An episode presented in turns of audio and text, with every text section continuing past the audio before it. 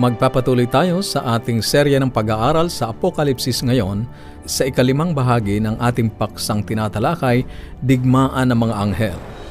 At kung kayo ay may mga katanungan o anuman ang nais ninyong iparating sa amin, mag-text o tumawag sa ating mga numero sa Globe 0915-571-9957, 0915-571-9957 at sa Smart 0920 207-7861, 0920-207-7861. Maaari ka rin magpadala ng mensahe sa ating Facebook page, facebook.com slash awr Luzon, Philippines. Facebook.com slash awr Luzon, Philippines. O kaya ay magtungo sa ating website www.awr.org www.awr.org at ngayon, ang ikalimang bahagi ng ating tinatalakay tungkol sa digmaan ng mga anghel, komunyon sa Espiritu, plano ng Diyos. Sa huling dalawang bahagi ng pag-aaral na ito ay nais kong ituon sa pakikipagniig sa Espiritu na siyang pinanukalan ng Diyos para sa atin ngayon at kung paano ka magtatagumpay sa malaking labanang pangkalawakan sa pagitan ng mga Espiritu. Sinulat ni Pablo sa Hebreo Kabanatang 1 talatang 14 ang ganito, Hindi baga silang lahat ay mga espiritong tagapaglingkod na mga sinugo upang magsipaglingkod sa kapakinabangan ng mga magmamana ng kaligtasan? Ang mga anghel ay mga espiritong tagapaglingkod. Ipinadala sila upang maglingkod, tumulong, at ingatan ka. Isang gabi matapos na ipangaral ang mensaheng ito ng isang mangangaral, isang babae ang lumapit sa kanya at nagsabing, Pastor, pinsan ko si Christine Cobb. Ang tanging dahilan kung bakit hindi ako sumama sa aking pinsan sa Jonestown ay dahil sinabi sa akin ng aking lola na binalaan siya ng espiritu na huwag akong papuntahin. Sinabi niya, habang ipinagdarasal ko ang Reverend James Jones na yan, lalong nababawasan ang pagkagusto niya sa taong iyon. Salamat sa Diyos sa mapanalangin mga lola at sa mga espiritong tagapaglingkod ng Diyos. Noong panahon ng Biblia, marami ang nakakita sa kanilang mga anghel. Ngunit naniniwala ako na sobrang abala tayo sa pagmamadali at pagkabalisa tungkol sa buhay ngayon na hindi tayo gumugugol ng oras upang makapag-isip tungkol sa Diyos at sa Kanyang Espiritu. At kung nagawa lang natin baka magkaroon tayo ng maraming karanasan tulad ng nangyari sa kanila noong mga panahon ng Biblia. Ang kapanapanabik na paksang kagaya ng mga anghel. Naniniwala ako na may mas dakilang bagay ang inilaan ng Diyos para sa iyo. Sinabi ni Jesus sa Juan, Kabanatang 16, talatang 7, Ngunit sinasabi ko sa iyo ang katotohanan. Ito ay para sa iyong kabutihan na aalis ako Maliban kung aalis ako, ang tagapayo ay hindi darating sa iyo. Iyon ang banal na espiritu. Ngunit kung ako'y paruroon, isusugo ko siya sa iyo. Ngayon, sa unang pakinig, para bang yun na lamang ang pinakamabuti? Ang sinasabi ni Jesus na mas mabuti para sa atin kung lalayo siya. Ano bang mas bubuti pa sa makasama si Heso Kristo sa mundong ito ngayon? Ano kaya ang magiging kalagayan kung si Jesus ay nasa lugar mo na nakikipag-usap sa iyo? Maaari mong punuin ang pinakamalaking stadium sa lungsod. Maaari kang maglaan ng oras upang pumunta, bisitahin siya, marahil minsan lang sa buong buhay mo, umupo sa kanyang mga paa, makinig habang siya ay nagtuturo, at magtanong sa kanya, may mas gaganda pa ba doon? Ngunit sa talatang ating binasa, sinabi ni Jesus na mas mabuti para sa atin kung lalayo siya at sa halip ay ipadala ang banal na espiritu kaysa sa kanya na nariritong personal. Ngayon kung iyon ay totoo, at tiyak na iyon ang totoo, hindi ba?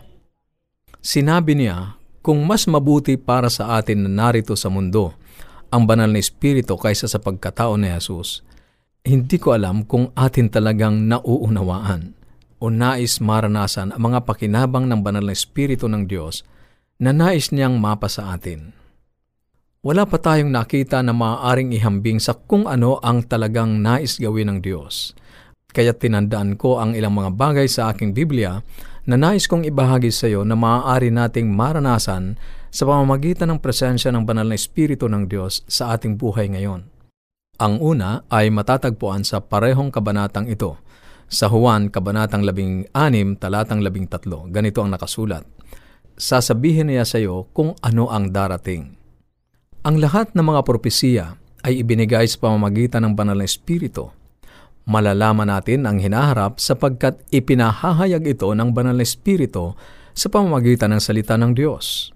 Ngunit naniniwala ako na ang talata ay nangangahulugan ng higit pa sa mga propesiya sa Biblia. Naranasan mo na bang humarap sa isang pagpapasya at naisip mo ang ganito? Kung alam ko lang kung ano ang mangyayari bukas o sa susunod na linggo o sa susunod na buwan o kaya ay sa susunod na taon, mas madali itong pagpasyahan. Naranasan mo na ba ang ganyan? O ako lang ang nakaranas ng ganyan? Sa palagay ko ay naranasan mo rin ang ganyan. Ngunit pakinggan mo ito. Ito ang isa sa aking mga paboritong talata sa Biblia. Sa Isayas, Kabanatang 30, Talatang 21. Kung ikaw ay lumiko sa kanan o sa kaliwa, ang iyong mga pakinig ay makarinig ng isang tinig sa iyong likuran na nagsasabi, ito ang daan, lakad mo ito. Ang banal na Espiritu ng Diyos ay mangunguna sa iyo at gagabay sa iyo at tutulungan ka sa mga mahalagang desisyon. Hindi mo kailangan ng isang keyboard o baraha. Hindi mo kailangang tumingin sa mga bituin. Hindi mo kailangan ng isang bolang kristal o isang horoscope. Ang kailangan mo lang ay salita ng Diyos at ang kanyang banal na Espiritu Anong kalamangan ang ibinibigay sa atin sa ating pakikipaglaban sa mga masasamang espiritu? Kalayaan mula sa mga mapanganib na mga gawi. Upang maging matagumpay sa pakikipaglabang espiritual, dapat maging malusog ang ating mga katawan at ang ating isipan ay nasa Diyos. Ngayon ay maraming mga naaalipin sa mga gawi na sumisira sa parehong isip at katawan. Sa kabutihang palad sinasabi ng Biblia sa Aklat ng Roma, Kabanatang 8, talatang 1 hanggang 13, sa makatuwid, wala na ngayon ang paghatol sa mga nakay Kristo Jesus, sapagkat sa pamamagitan ni Kristo Jesus, ang batas ng Espiritu ng buhay ay nagpalaya sa akin mula sa batas ng kasalanan at kamatayan. Ikaw, gayon paman, ay hindi kontrolado ng makasalanang kalikasan, ngunit sa pamamagitan ng Espiritu, sabi, kung ang espiritu niya na nagbangon kay Jesus mula sa mga patay ay naninirahan sa iyo, siya na nagbangon kay Kristo mula sa mga patay ay magbibigay buhay sa inyong mga mortal na katawan sa pamamagitan ng kanyang espiritu na nakatira sa iyo. Kung sa pamamagitan ng espiritu ay pinapatay mo ang mga pagkakamali ng katawan, mabubuhay ka. Kaibigan, sa pamamagitan ng kapangyarihan ng banal na espiritu ng Diyos, maaari tayong lumaya sa mga gawi na nag-aalipin at sumisira sa ating isip at katawan. Ang alkohol, tabako, at nakapipinsalang gamot ay sinisira ang buhay ng marami. Daan-daang libo ang namamatay dahil sa kanser sa baga at iba't ibang uri ng kanser, alkoholismo at overdose sa mga ipinagbabawal na gamot bawat taon. Gayon din, napakaraming libong kaisipan ang nawasak ng pornografiya. Hindi natin magawang tumigil sa paggamit ng mga ito dahil sa lakas ng pagkagumon at nakasanayang gawi. Ngunit ang Espiritu ng Diyos ay maaaring magbigay sa atin ng kapangyarihan. Kahit na sa mga gamot na sumisira ng napakaraming tao ngayon, maaari tayong maging malaya sa pamamagitan ng banal na Espiritu ng Diyos Kaibigan, marami na akong nakitang napalaya sa Apokalipsis ngayon. Sa Roma, Kabanatang 8, Talatang 15, sinasabi ang ganito, Sapagkat hindi ninyo muling tinanggap ang espiritu ng pagkaalipin sa pagkatakot. Sinabi sa akin ng isang kabataang babae pagkatapos ng mensaheng ito, Ayaw ko nang makinig sa mga susunod na pag-aaral. Tinanong ko siya kung bakit. Sumagot siya, dahil ngayon alam ko ang tungkol sa mga espiritu ng demonyo at natatakot ako. Sinabi ko sa kanya, hindi mo kailangang matakot.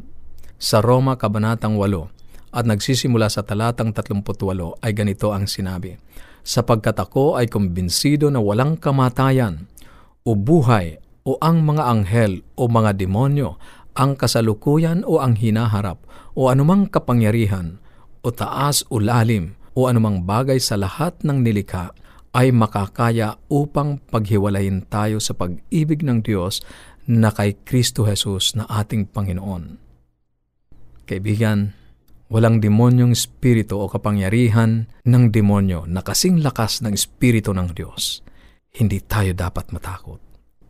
At sa susunod na bahagi ng ating pag-aaral, ay ipapakita ko sa iyo na para sa bawat espiritu ng demonyo, ang Diyos ay may dalawang mabubuting espiritu o anghel. At kahit na isang mabuting espiritu ay mas malakas pa rin siya kaysa sa lahat ng mga espiritu ng demonyo. Marami ngayon ang nagdurusa sa kawalan ng kapanatagan. Kapag nasa atin ang espiritu ng Diyos, ang seguridad ay isa pang pakinabang. Kung gusto nating lahat ang seguridad, kapanatagan, sinasabi ng Biblia sa Roma Kabanatang 8, talatang 15 at 16, natanggap natin ang diwa ng pagiging anak at sa pamamagitan niya ay sumisigaw tayo, Ama, ang Espiritu mismo ay nagpapatutuo sa ating Espiritu na tayo ay mga anak ng Diyos. Kaibigan, alam mo, mayroong isang bagay tungkol sa pagkakaroon ng isang ama na nagbibigay sa atin ng kapanatagan. Nakakita ka na ba ng isang maliit na bata na tumalon mula sa isang mataas na lugar papunta sa nakaunat na mga bisig ng kanyang ama? Alam ng mga bata na mapagkakatiwalaan nila ang kanilang ama. Alam nila na hindi niya sila pababayaan. May isang pakiramdam ng seguridad na natatanggap natin mula sa ating mga ama sa mundo. Ngunit gaano pa karaming seguridad ang makukuha natin mula sa ating ama na nasa langit. Siya ang hari ng mga hari. Nangangahulugan ito na ikaw ay isang prinsipe o isang prinsesa. Ikaw ay mahalaga. Maaari kang maglakad na nakataas ang ulo dahil ikaw ay anak ng hari ng San Sinukob. Naranasan mo na ba ang malungkot? Sinasabi ng Biblia na ang Espiritu ng Diyos ay nakatira sa iyo, kaya hindi ka nag-iisa. Mas malapit ito kaysa sa anumang mag-asawa. Mas malapit ito kaysa sa ama at anak, ina at anak na babae ang Espiritu ng Diyos ay nakatira sa iyo. Hindi ka dapat matakot sa pagsanib ng demonyo. Kailangan mong mapuspos ng Espiritu ng Diyos. Pangungunahan ka at gagabayan ka niya sa gitna ng espiritual na pakikipagdigma. Sa susunod na paksa, matutuklasan natin kung paano kumonekta sa Espiritu ng Diyos. Sa ngayon, kung mayroon ka mga katanungan o anuman ang nais mong iparating sa amin, maaari kang makipag-ugnayan, tumawag o mag-text sa ating mga numero 0915-571-9957, 0915-571-9957, at sa Smart 0920-207-7861, 0920-207-7861 maaari ka ring magpadala ng mensahe sa ating Facebook page, facebook.com slash awr Luzon, Philippines. facebook.com slash awr Luzon, Philippines. Umagtungo sa ating website www.awr.org www.awr.org